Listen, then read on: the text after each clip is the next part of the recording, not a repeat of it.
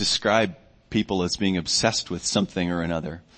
You know, when they have a, something that maybe it's a new TV show and oh, he or he's obsessed with that show or a new habit. And, and wouldn't it be neat if people would look at us and say, oh, she is obsessed with Jesus Christ. He is obsessed with the kingdom of God. Just can't stop talking about. Obsessed.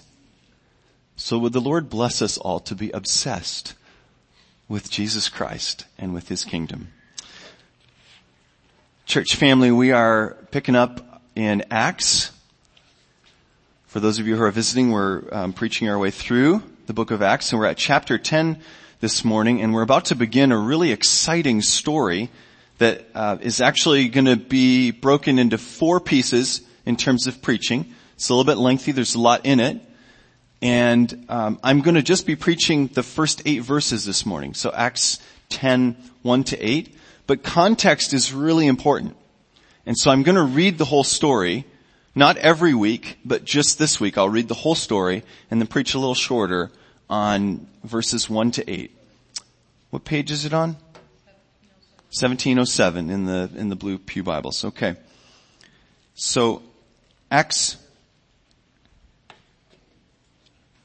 10.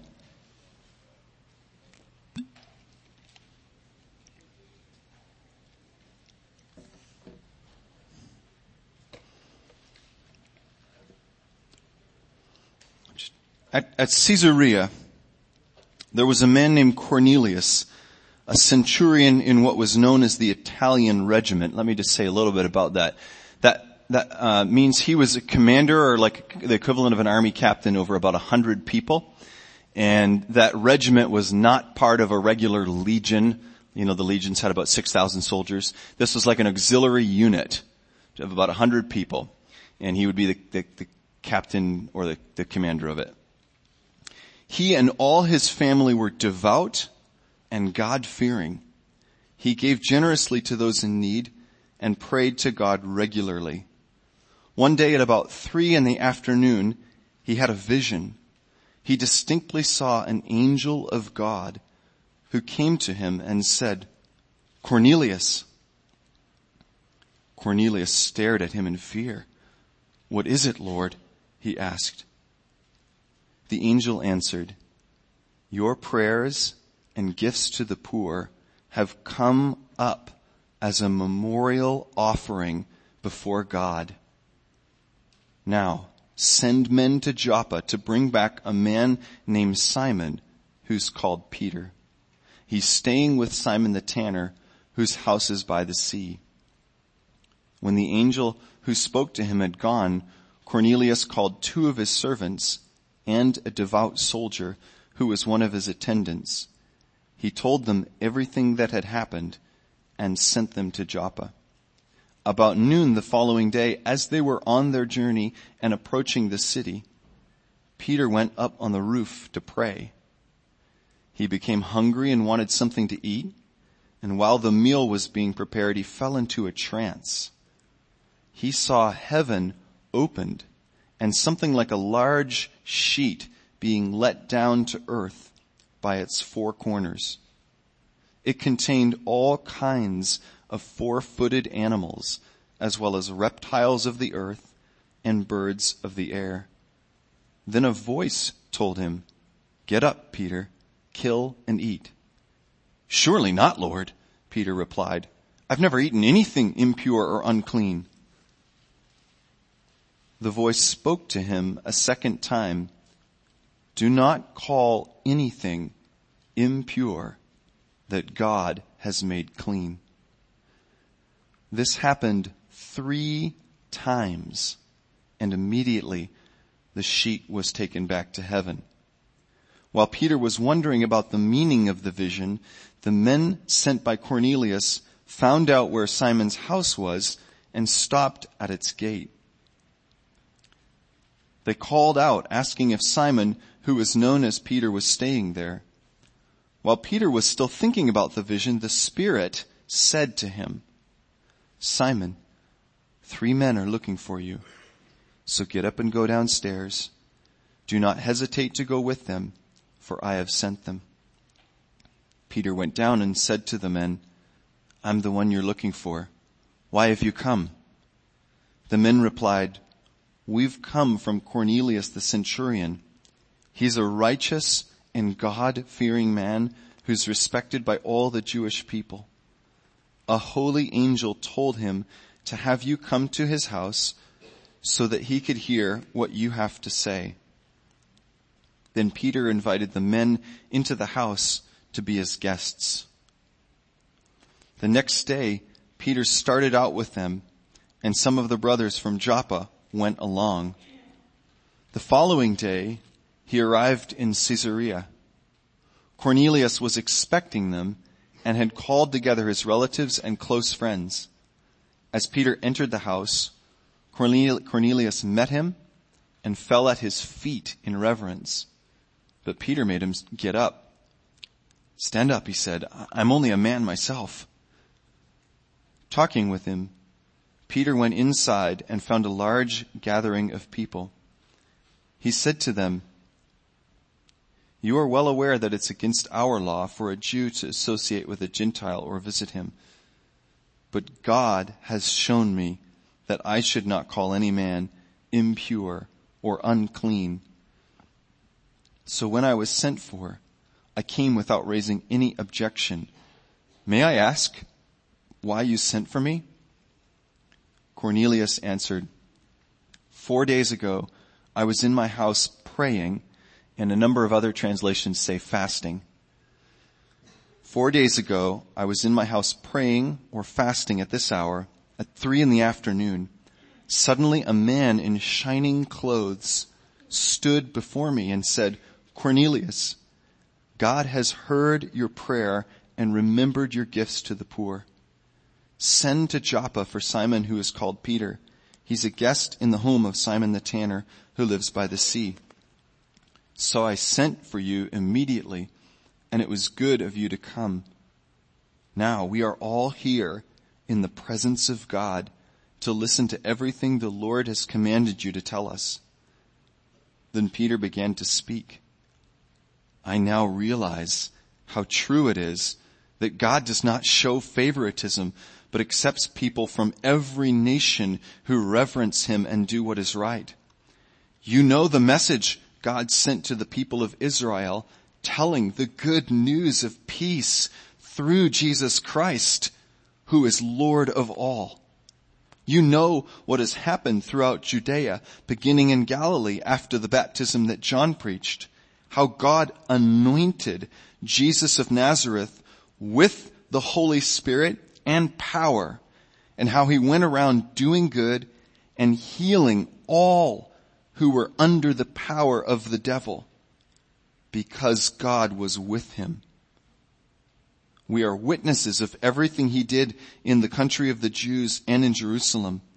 They killed him by hanging him on a tree, but God raised him from the dead on the third day and caused him to be seen. He was not seen by all the people, but by witnesses whom God had already chosen, by us who ate and drank with him after he rose from the dead.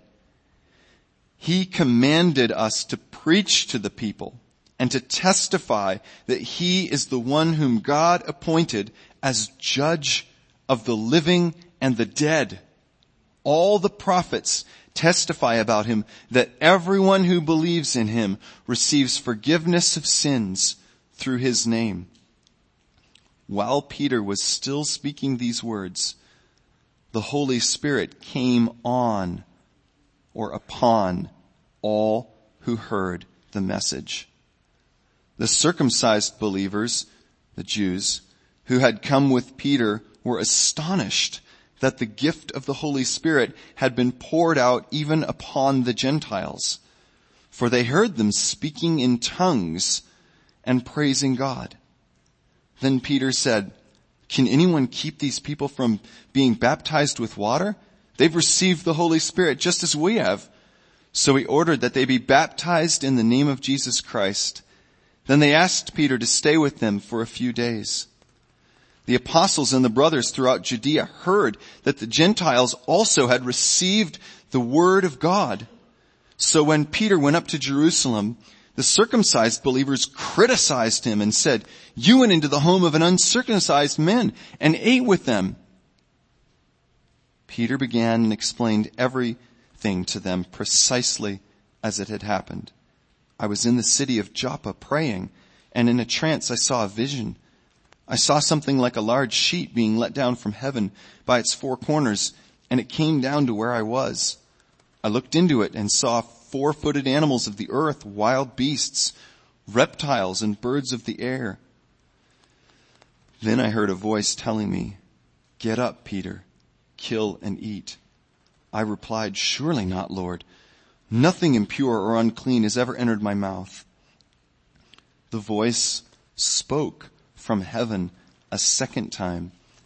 Do not call anything impure that God has made clean. This happened three times and then it was all pulled up to heaven again. Right then three men who'd been sent to me from the Caesarea stopped at the house where I was staying.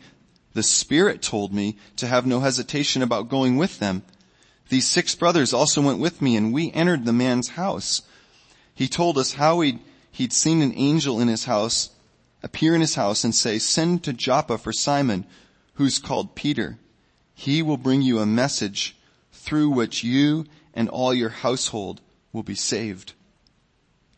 As I began to speak, the Holy Spirit came upon them as he'd come on us at the beginning. Then I remembered what the Lord had said. John baptized with water, but you will be baptized with the Holy Spirit. So if God gave them the same gift as he gave us, who believed in the Lord Jesus Christ.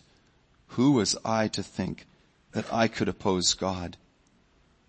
When they heard this, they had no further objections and praised God saying, so then, God has granted even the Gentiles repentance unto life. The Word of God.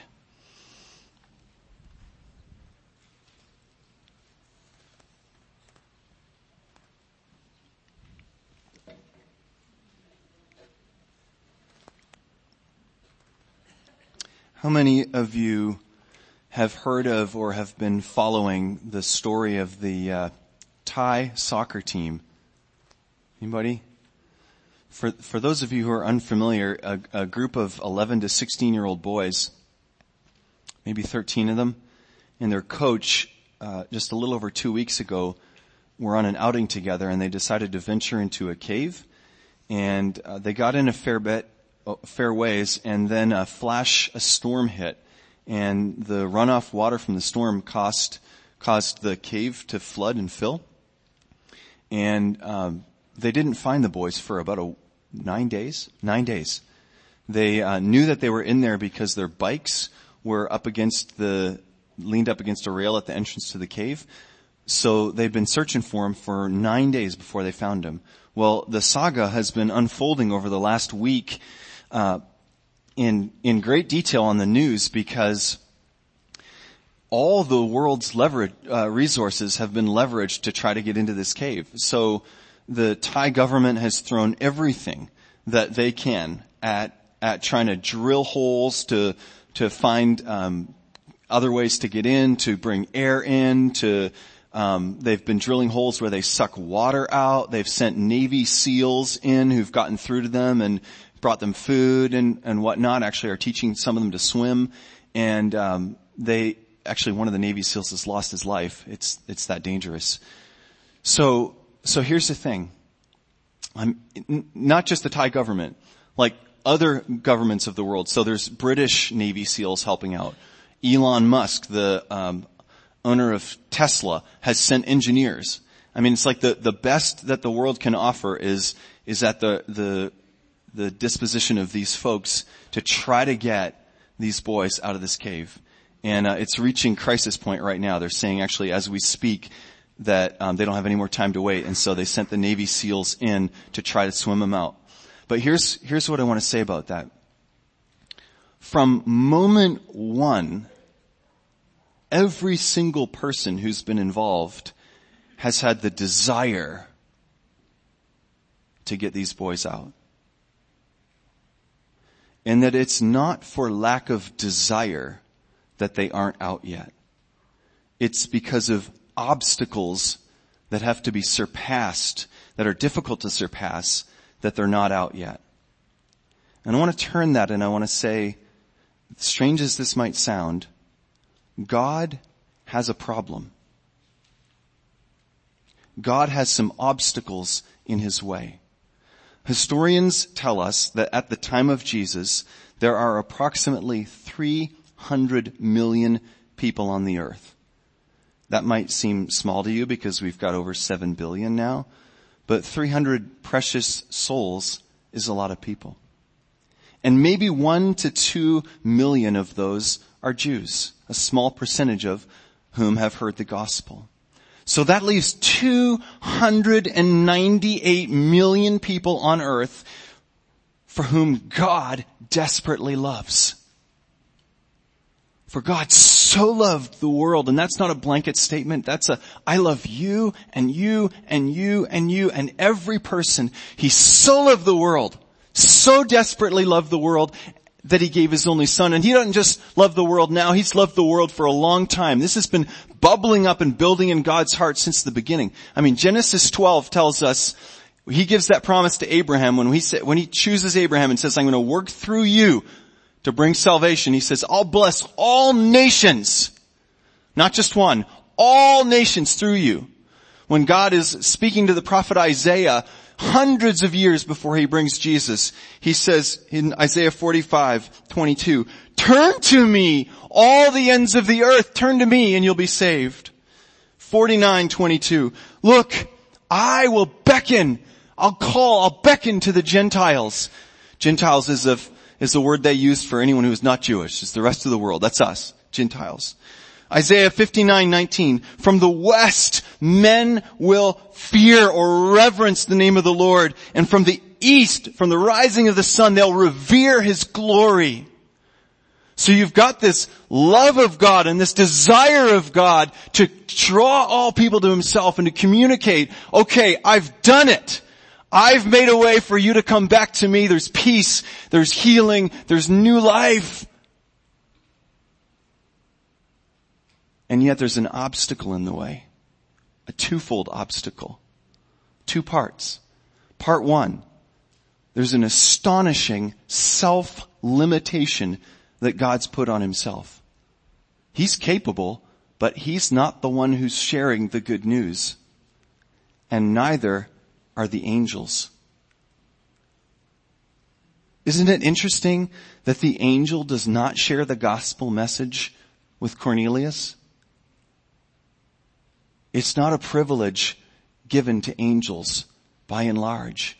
It's a human responsibility. And so the angel has to show up and deliver a message that he has to send for someone who's 30 miles away. See, not to God, not to angels, but to humans has God given this responsibility. And so what's part two of that obstacle? Part two is the humans who've got the good news don't think it's for the rest of the world. Don't think it's for the Gentiles. Despite what God has already told him, Jesus was really clear. You're gonna go to Jerusalem, to Judea, to the ends of the earth with this good news. And so far that, and Samaria. So far that's, it's gone to Jerusalem, Judea, and Samaria. I remember the Samaritans, the Jews viewed like half, half breeds, like they were half Jewish. So, okay, Okay, them, but not the Gentiles. And you'll notice God's got to tell Peter three times he's got to say the same two things. We've been saying over the last few weeks, as we looked up to the characters in scripture, we've been saying, you know, they're ordinary human beings just like you and me. We can do the same things led by the Spirit. Today we can look at them and say they're ordinary human beings like you and me. Boy, we can be slow boy, we can get stuck easy. But that's where they are. Not considering bringing the gospel message beyond where it's gone. And there are 298 million people that God wants to draw in. And so what does God do? like a master strategist, he begins to call the right people together. Because I think in the wisdom of God, he knows that it needs to be Peter. It needs to be a leader in the church. It needs to be someone who's going to be believed. And he, and he chooses then Cornelius and visits him with an angel to draw them together. Well, this question struck me as I uh, meditated on this passage this week. Why Cornelius? God, if there's 298 million people that you could choose to be the first one to receive this honor of being the first one that you would bring out of the Gentile world into your kingdom. Why Cornelius?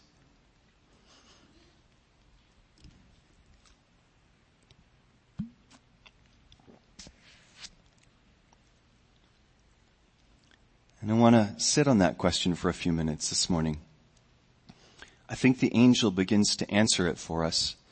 The angel says when he greets Cornelius, he's, first the text says that Cornelius was God fearing, that he was devout, means really devoted and faithful, and that he was generous. But then the angel says this when he greets him. Your gifts and your prayers have risen, picture that, risen as a memorial offering. What does that mean? What is a memorial offering? And in, in Leviticus chapters 1 and 2, God is, He's helping the descendants of Abraham, the people through whom he's going to bring Jesus and whom he's just brought out of slavery, he's helping them begin to know him. And he's helping them learn what it looks like to worship him appropriately because he's not like all the other gods of the nations. And so he's giving instructions about different types of offerings that are to be given to him. And the first offering that he talks about, all of chapter one, is called the burnt offering. And he gives very, very specific instructions about the blood sacrifice that needs to be offered for atonement of sins. There's not one thing about the instructions that he gives that's flexible or bendable. Very specific instructions. And of course we know that those animal sacrifices pointed to the lamb that we sung about this morning when we said, who would have thought that a lamb could take away the sins of the world? That that was Jesus, that those sacrifices were always pointing to Jesus' shed blood that would cleanse us from our sins. So you've got the whole chapter, chapter one about these burnt offerings, and then God turns and he says to Moses in chapter two, he gives him instructions for grain offerings. And these are really different because these weren't required. These were free will offerings. These were, God, I want to thank you for how you've blessed me. God, I am so grateful. I want to give back to you. And so you could take something from your harvest and you didn't have to take just grain. It could be cakes or it could be something else. But you, whatever you took, you took the raw material and you brought it to the priest and the Lord said actually the majority of it was for the priest to eat. That's how they were sustained. But what I want you to do is take a little bit of the crushed grain and I want, the priest is going to add some oil, which always represents the Holy Spirit in scripture, and then some incense and you're going to burn it. And when it is burned, it rises up before me like a memorial offering a sweet incense before the Lord. Okay? So what God is saying to Cornelius in this passage is he's saying, Cornelius, the life you're living, the way that you are seeking me the way that you're praying, the way that you're giving, the way that you're fasting, it's really pleasing to me. It's rising up before me. You know, this word memorial is actually the same word that is used for the prostitute who anoints Jesus by pouring out uh, all of that uh, precious, precious perfume, yeah, on Jesus' feet and wiping her hair with it. And it says that the story will be told as a memorial. She'll be remembered. So this is God's way of saying, when he uses this word, it's his way of saying, when you do these things, when you make these offerings in the Old Testament and to Cornelius, when you live this way, I see it. It rises up before me. You might just be one of 298 million or one of 7 billion, but I see it. It rises up before me and it is sweet. It's sweet and I'm responding to what you're doing and so go and send men to Joppa. I want to be really clear here that God is not talking about burnt offerings and atonement. He's not talking about forgiveness of sins. So God's not saying to Cornelius, Oh, Cornelius, the way you're living your life, you've just earned my favor and my forgiveness. And therefore, because you've earned my favor and forgiveness, uh, go send to Joppa. No, God is saying, because you have lived your life in a way that pleases me, I'm going to deliver to you what you lack. You are seeking me, you're hungry, and you know something's missing, and maybe he's even asking for it, and God's saying, I'm gonna provide you with Christ whom you lack. But first, God is saying to him, you're pleasing me. You're pleasing me. And I'm responding to what you're doing that's pleasing me. And why I want to linger here and ask about why in 298 million did he choose Cornelius is because I think this gives us a chance to reflect on the same thing. That though we know God, though we are atoned for through Jesus Christ, we too have the opportunity to offer free will offerings. And so we just get the chance to ask this morning, when God, who Romans describes as the searcher of hearts, the Bible says is the one who knows all things, when he looks at you and when he looks at me, what is rising up to him? And is it sweet? Is it pleasing? I'm not talking about here on Sunday morning, though this is pleasing to the Lord. But I'm talking about through our days and our weeks. So maybe think about it, it, this is all of life, right? I mean, Romans 12 says, therefore in view of God's mercy, offer your bodies, your lives as living sacrifices, holy and pleasing unto the Lord. So I don't want to say it's not any part of life, but I'd like you to think out outside of your, what you do for the majority of your time. And you could think about your spare time and how you organize it and what you choose to do. When the Lord looks at our choices, are they choices that rise up before Him as pleasing? Jan was saying this morning, the Lord, the Lord's convicting me to pray for the lost. Well, that's something that takes time and effort and um, sometimes it's painful because actually you're entering into the pain of God, right? A heart that longs for people to be drawn to Him. So short term, it could feel more painful than pleasurable. You could maybe think of something that would be really pleasurable to do in the moment, immediate gratification. But when your heart is aligned with God's heart and you're seeking to please Him, you're saying, God, what, what does please you? God, what do you want? What are you doing? How do you want me to join you? How do you want me to pray? And this can form a pattern in your life. When it says he's devout, it means he doesn't offer up one-time prayers when he's in trouble. When it says he's devout, it means he's got a pattern or a history of being faithful. It means it's not flashy, but it's faithful. And it's so pleasing to God. God sees it. He sees it. And so what does God see when he looks at our lives? Does he see dependence upon him through prayer? Does he see generosity? Not just with our finances, but with our time, with our gifts, with uh, our, our willingness to be in relationship with people? Does he see the dependence that, that comes with fasting? You know, it's really interesting that these three things that are being described about Cornelius are the same three things that Jesus in his Sermon on the Mount says will, will be seen in his disciples.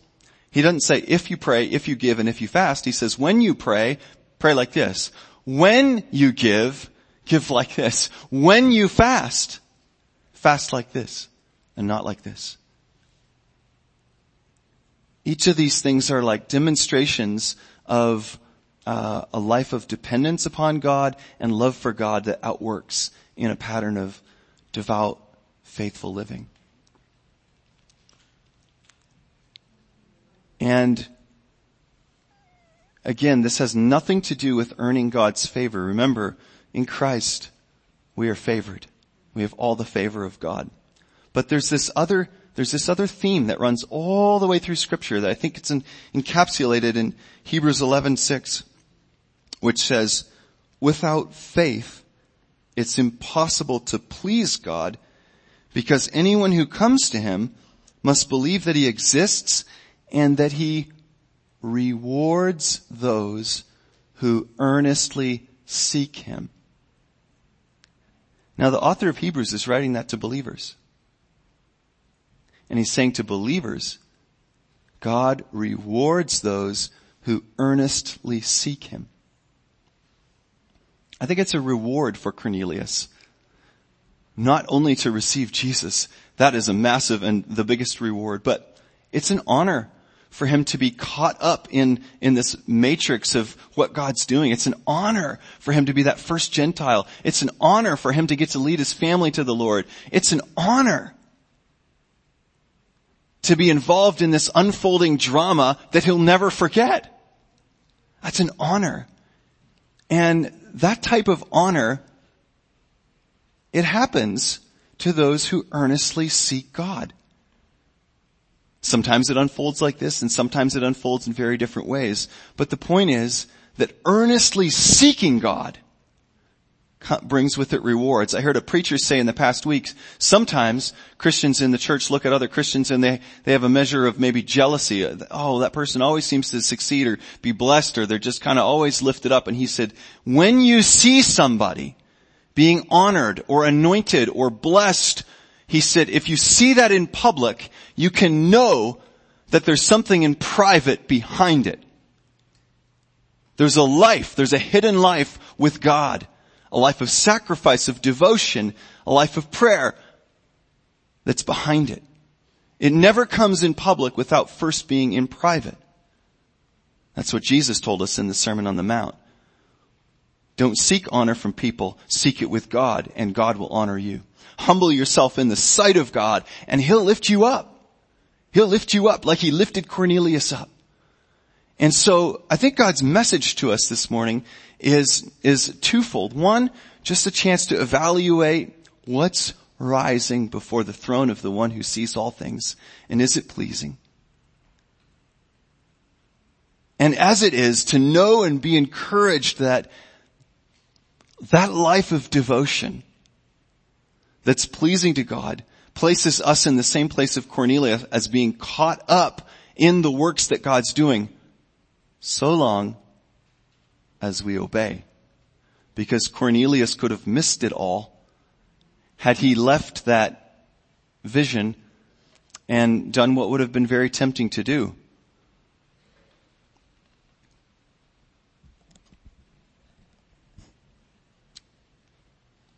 What just happened? Was that real? Was I hallucinating? If I talk about this to people, are they going to think I'm crazy? send three of my people 30 miles, send 30 miles to a Jew? Jews don't like us. We're the occupier. This is, see, it takes faith. But he's already got a history of faith with God.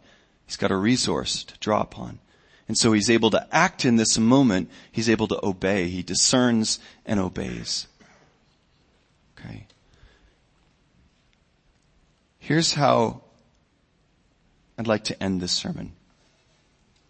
Rather than go to prayer, I'd like to go to silence or silent prayer for a couple of minutes. And I'd just like the Lord to give, give ourselves some space and some silence and let's just reflect on what we've heard and let the Lord, speak to us about uh, what's arising freely as a love offering out of our life to the Lord and our obedience and our desire to not only seek the Lord, but continue to be used by Him. And then the worship team will lead us in, in response in a few minutes.